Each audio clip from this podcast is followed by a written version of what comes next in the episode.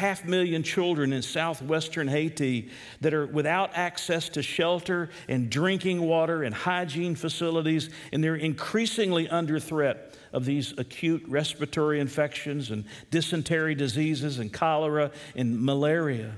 I just looked it up. How many earthquakes have there been?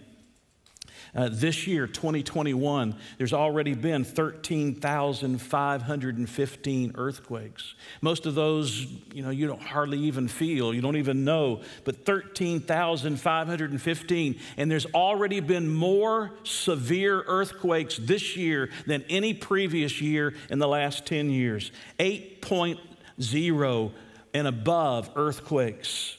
There's been three of those in twenty twenty-one. Or just consider the pestilence. Think about covid nineteen and having to shut down our churches and having to stay apart six feet and having to make sure we got the vaccine and we wore the masks and we did all the things that were necessary to protect ourselves as much as was possible. And there's been more than seven hundred thousand Americans who have died from covid nineteen. And if these statistics are right, this is what Google tells me, there's been four point eight million people worldwide who have died from the COVID virus. Or think about the violence that's in our streets. Just a little over a year ago, there were people filling our streets late into the night. They were taking over complete blocks of cities, and they were burning cars, and they were destroying businesses, and they were looting businesses and stealing and all of the things. They were keeping police out of certain areas, and you heard the cry for defund the police. Could, could we just correct the problems? We need the police.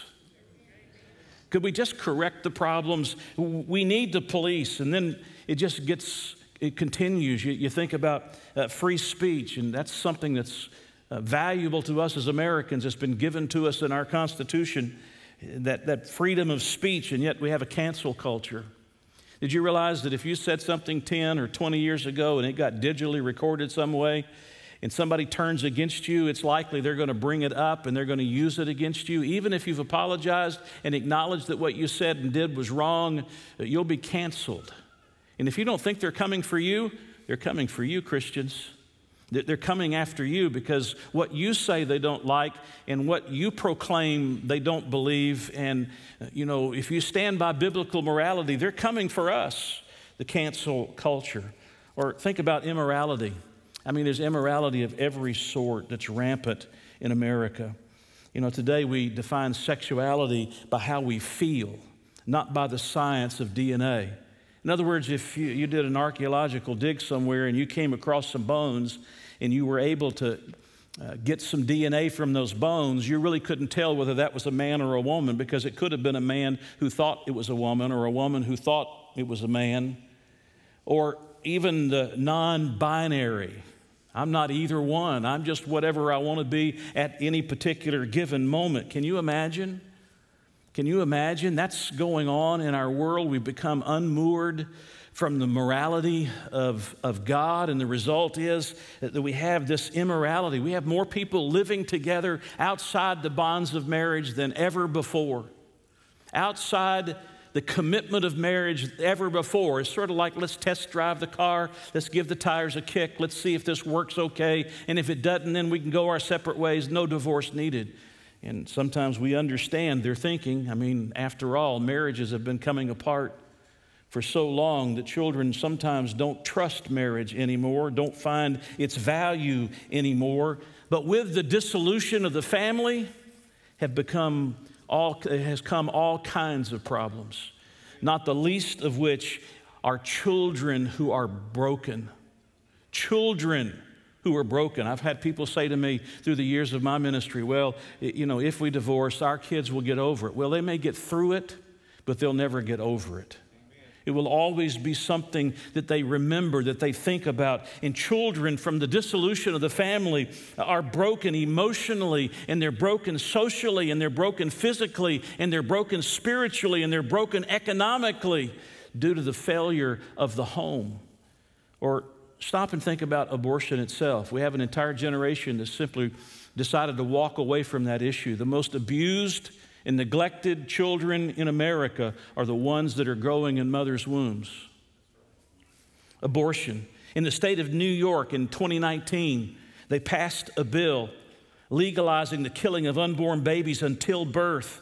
They expanded uh, who is allowed to provide abortions, and they scrubbed abortion from the state's criminal code.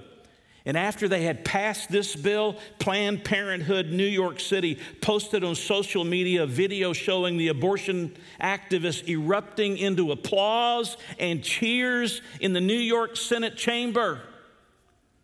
We're cheering the killing of the unborn ch- children. More recently on the House of the Floor, just a couple of months ago on the House of the Floor of the U- United States Congress, an abortion rights bill called the Women's Health Protection Act was passed. Uh, it was passed uh, all by the Democrats and by a handful of Republicans. It was intended, and it is intended, to take away all of these state-level restrictions against abortions. Think Texas. All of these state-level re- re- re- restrictions against abortion. And the, pa- the House passed it. It likely won't get through the Senate, but it was passed to the celebration of the politicians and the activists. I don't think we should be celebrating something of that nature, do you? There were several congresswomen who testified before one of the subcommittees about the need to protect abortion rights and how important it was that they be able to have the, the abortion that they had when they were younger. One of them was Representative Cori Bush, who's a Democrat from Missouri. This is what she said. To all the black women and girls who have had abortions or will have abortions, we have nothing to be ashamed of. We live in a society, she goes on, that has failed to legislate, legislate love and justice for us, so we deserve better, we demand better, we are worthy of better. How about if we legislate love and justice for the unborn, who don't even have a voice in their lives being taken from them? Or the hot topic today is socialism or democratic socialism. Think Bernie Sanders or A O C. Socialism.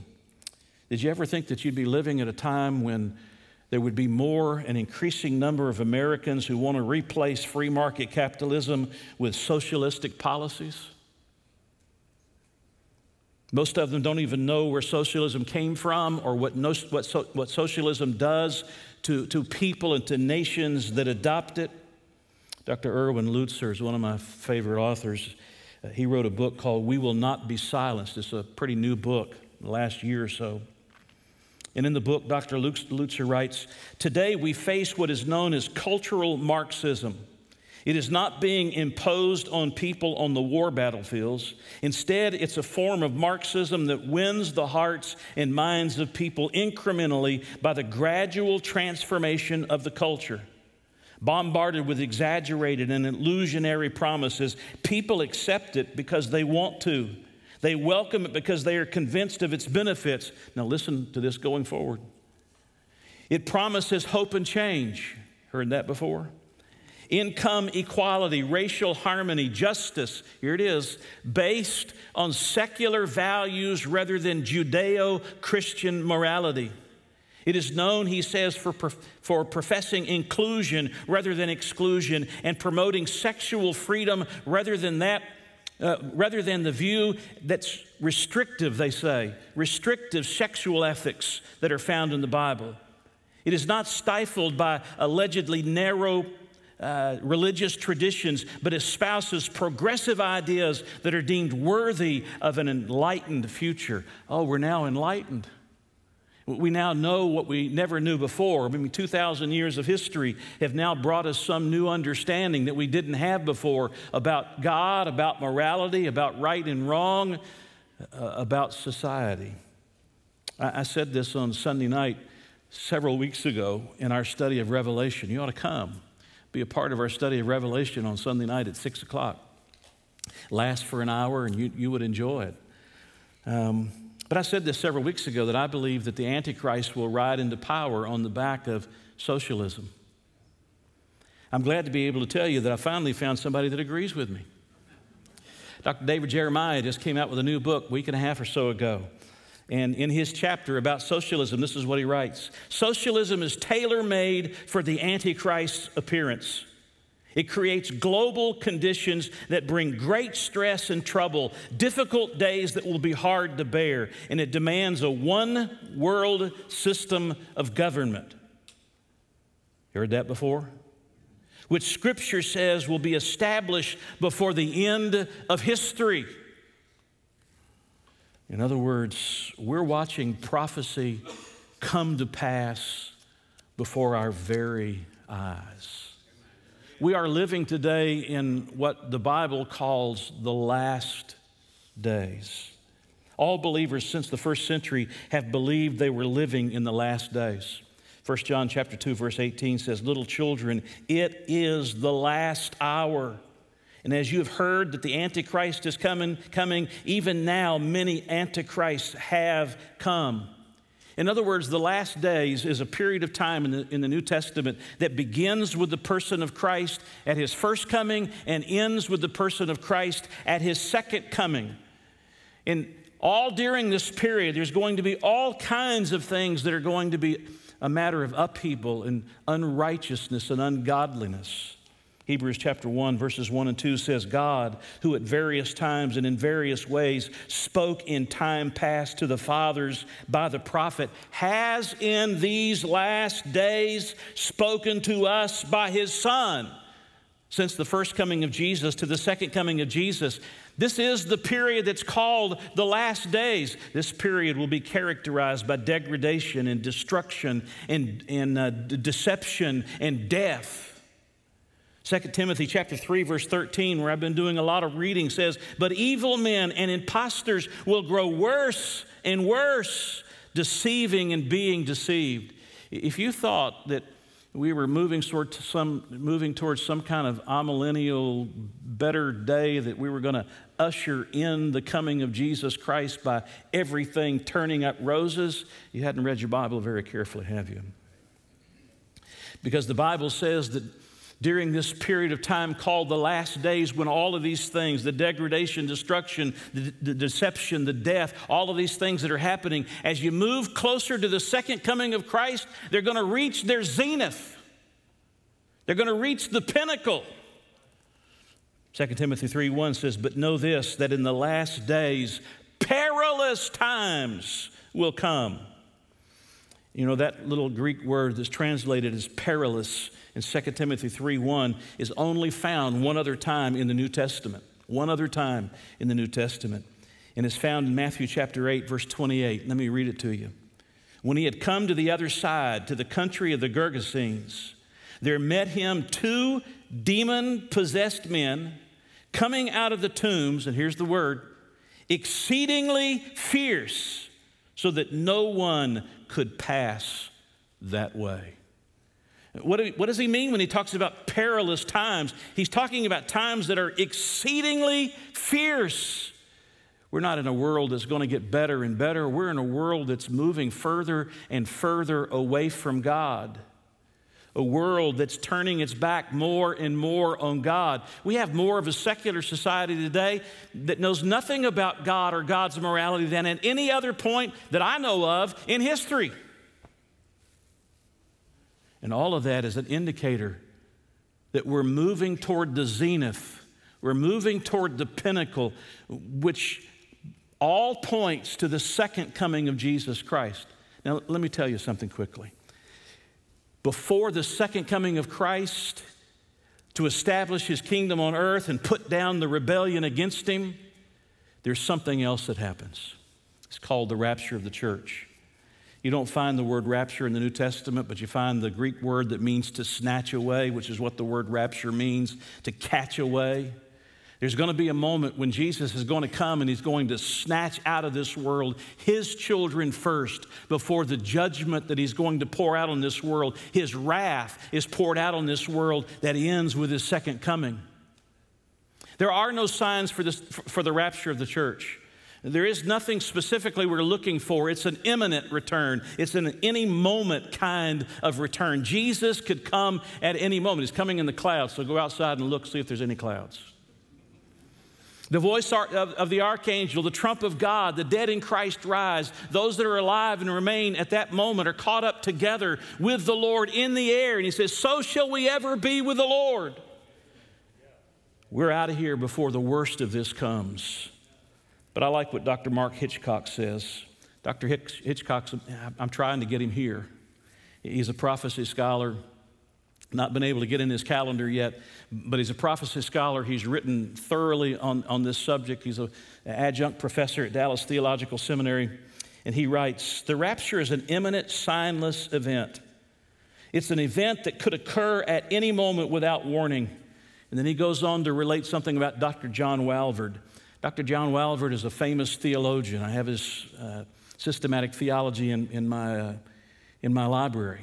We studied it early, early on. That was the theology we studied early on, systematic theology. We early on in my ministry when we were preparing for the ministry. He continues, Doctor John Walvoord used to share an apt illustration of how signs of the times relate to the rapture in the second coming. He pointed out how there are all kinds of signs for Christmas. There are lights everywhere, decorations, Christmas trees, music, and even Santa in the mall. But Thanksgiving can sneak up on you. There are no real signs for Thanksgiving. He says, Doctor Walvoord noted that the second coming of Christ is like Christmas. It will be preceded by many very specific signs that Scripture outlines. The rapture, however, is like Thanksgiving. There are no specific signs for its coming. Yet, if it's fall and you already begin to see the signs of Christmas everywhere, and Thanksgiving has not yet arrived, then you know that Thanksgiving must be very near. The signs of Christmas seem to be appearing, he says, all around us today. The coming of Christ to rapture his church could be very, very near. I believe that. As a matter of fact, at this age, I'd much rather see the upper taker than I had the undertaker. Right? I had just soon see Jesus uh, coming in the clouds to take me out of this world, snatch me out of this world before the worst of his wrath is poured out on mankind, rebellious mankind, that I had to be here during that period of time. And I prayed with the Apostle John, even so come, Lord Jesus. I'm going to quickly move through these next six signs. There's six signs that indicate that we're moving toward the end. First, there's corrupt conduct. There's corrupt conduct. We just read about it in Second Timothy chapter three, verses two to four. For men will be lovers of themselves, lovers of money, boasters, proud, blasphemers, disobedient to parents, unthankful, unholy, unloving, unforgiving, slanderers, without self-control, brutal. Have you ever known a more brutal day in the last hundred years? Brutal, despisers of good, traitors, headstrong, haughty, lovers of pleasure rather than lovers of God. A lot of people would rather be off running around doing something that's they think of as pleasurable than they had to be meeting with the people of God for the worship of God, for the instruction from his word. Not only corrupt conduct, there'll be counterfeit religion. Second Timothy chapter three, verse five says, having a form of godliness, but denying its power, from such turn away. Or in First Timothy chapter four, verses one and two, listen to it. Now the Spirit expressly says that in the latter times, some will depart from the faith. Have you heard of deconversions? Some will depart from the faith, giving heed to deceiving spirits and doctrines of demons. We have entire denominations that have left Orthodox Christianity. They've left the fundamentals of the faith. They've adopted a secular morality and now are promoting it. You can find some of those in our own city. They have big signs out, uh, rainbow-colored signs out. Counterfeit religion, and it's everywhere. You know, I don't like your narrow-mindedness, so I'm going to go start my own broad-minded way. Hey, I'd rather be on the narrow way that leads to life than the broad way that leads to destruction, right? And by the way, talking about Broadway, the fear that Hollywood might shut down because of the strike has got me so upset. I am so deeply disturbed that my Hollywood entertainment is going to go away. The fact of the matter is, this counterfeit religion is what gives way to the one world religion that's ultimately headed by the Antichrist when he establishes himself to be worshiped. Or number three, there's continual war. Continual war. Matthew twenty-four, six and seven says, you'll hear of wars and rumors of wars. See that you're not, that you're not troubled, for all these things must come to pass. Wars and rumors of wars. Th- think about North Korea working on a nuclear bomb. Don't you think for a moment they're not working on a nuclear bomb? Or if you will, think about China flying missions over Taiwan because they are determined to bring Taiwan back into China. Or think about Russia flying missions uh, alongside of American, uh, Air, American uh, uh, Air Force uh, planes. Think about it. Or flying in American territory. Think about it. Continual war. Listen, we haven't seen anything yet.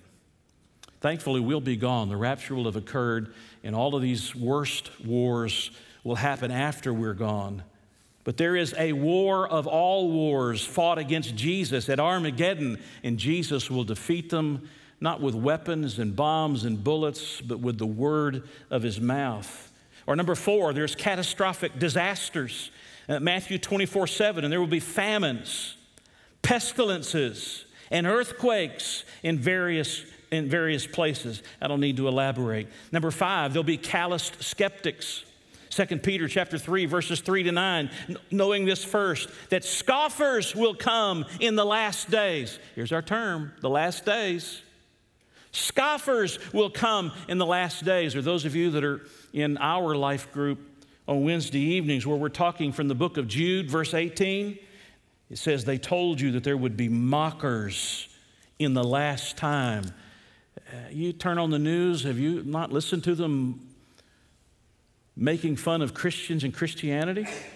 I mean, people who believe in biblical morality or biblical truth. I mean, t- t- today this is the way we do it. Well, that's your truth, and I've got my truth.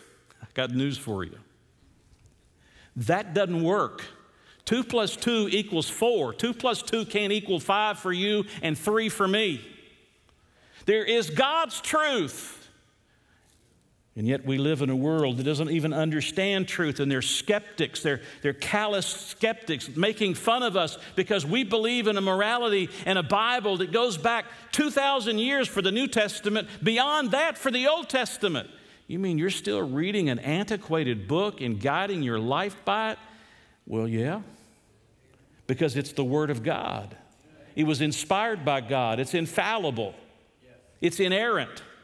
It is the Word of God. Every word that God speaks matters. Or think about the sixth characteristics, contentious cursing.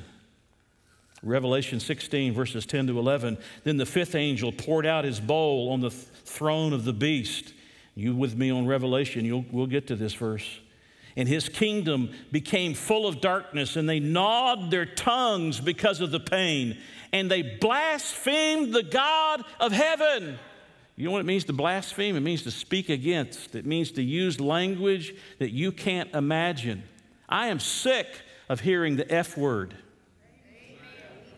I'm sick of Christians allowing corrupt communication to come out of their mouths. When's the last time we stopped and thought about the way we talk? You know, people say, well, you know, it doesn't matter what I say. Well, what's in your heart is what comes out. And what ought to be in your heart is the grace and the forgiveness and the mercy and the love of God that comes out, not this contentious cursing. And let me ask all of you moviegoers, and I go occasionally to a movie, how many G Ds are acceptable in a movie? And how many F-bombs are acceptable in a movie? When is it you're going to say, enough is enough? You don't take the name of the Lord our God in vain. Enough said about that. You get my point. So the question is, what is our response to be when we see the beginnings of these things? And I believe we're watching the escalation of these things that's only going to become worse as we get closer to the second coming of Jesus, which means at any moment of any day, Jesus may sound the voice of the archangel, the trump of God, and we'll be out of here. What's supposed to be our response? Number one, we need to serve with endurance. Second Timothy chapter two, verse three, you therefore must endure hardship as a good soldier of Jesus Christ. Endure hardship. This whole idea of let's, we're going to get along, we're going to go along to get along, and you know we're going to we're going to compromise in order for you to like us and for you to love us never works. They don't need what you have if what you have is like what they've got. What they need is somebody that changes lives, somebody that transforms people, somebody that does a work within that cannot be done by any human being. It's called conversion. And it changes us. And we've got to serve with endurance. The cancel culture is coming for you. It's already here. It's called diversity training. Now look, parts of diversity training are good. There's no place for racism in the body of Christ. There's no place for sexism in the body of Christ. None of that. But, but they're coming to re-educate you. And if they can't re-educate you, they're going to re-educate your children and your grandchildren. And what we're going to have to do as Christians is in the face of all of that, we can't give up the fight. Amen. We have to serve with endurance. Number two, we have to study with exactness.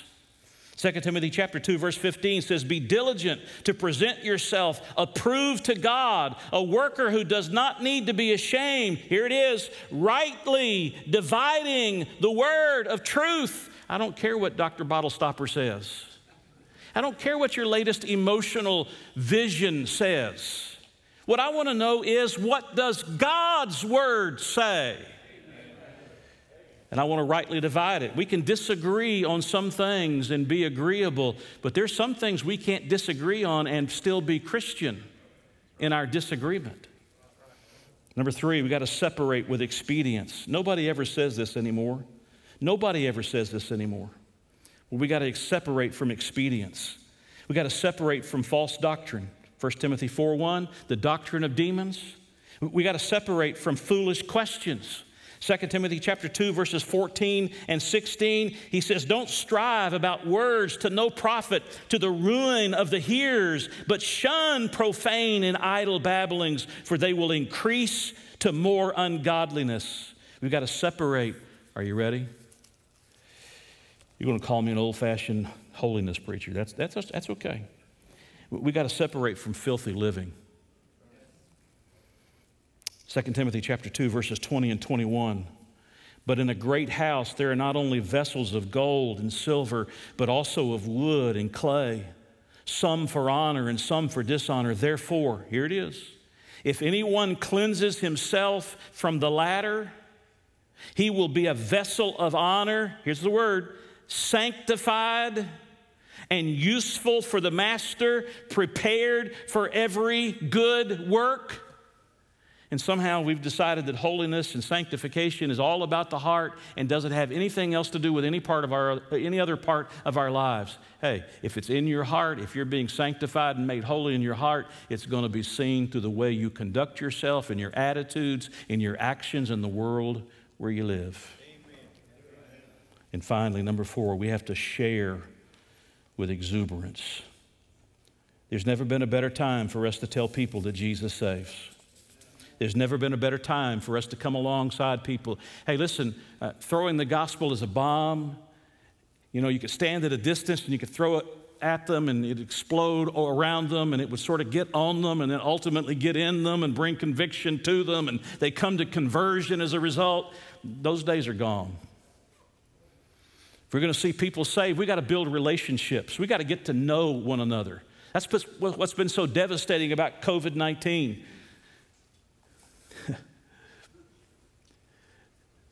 I wonder how much of that Satan is behind. COVID nineteen, because it isolates us. It separates us. We end up in our silos, and we're no longer building relationships. We're afraid to get close to anybody. By the way, I'm not suggesting you should just let down your guard at all. We have to be careful for a while until there's a herd immunity. We have to take precautions. I understand that, but we've got to move toward a place where we're building relationships with people that we can lead to Jesus Christ, and we've got to share with exuberance. I want to tell you, I am more thankful to be a child of the living God today than I have at any point since I was saved at sixteen years of age. I'm thankful I know the Lord Jesus is my Savior. And if you don't, this is the moment for you. My friends online, this is the moment for you. Jesus is speaking to your heart, and he's drawing you to himself right now.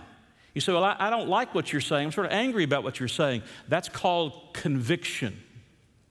That's called conviction. Remember when we used to have that in the church? Conviction.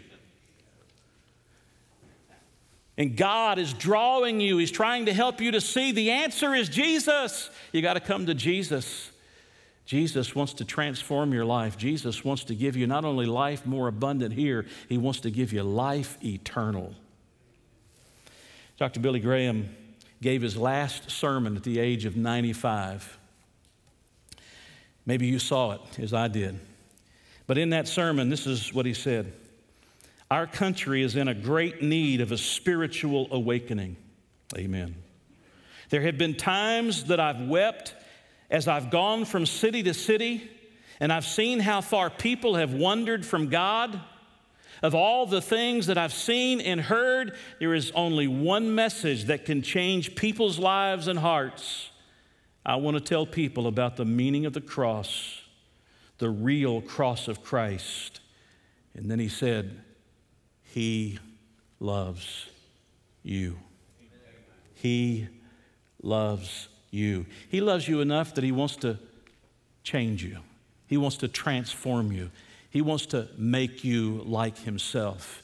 He wants to give you a brand new life. He wants to take the old away and give you a brand new beginning. He wants to forgive your sins and make you his child. He wants to give you eternal life and remove the condemnation you're already under. But you got to come to Jesus. And we've got to share that message with exuberance. Now, nobody has ever said about me that your personality is an exuberant personality, Pastor. Right? You're laughing because you know it's true.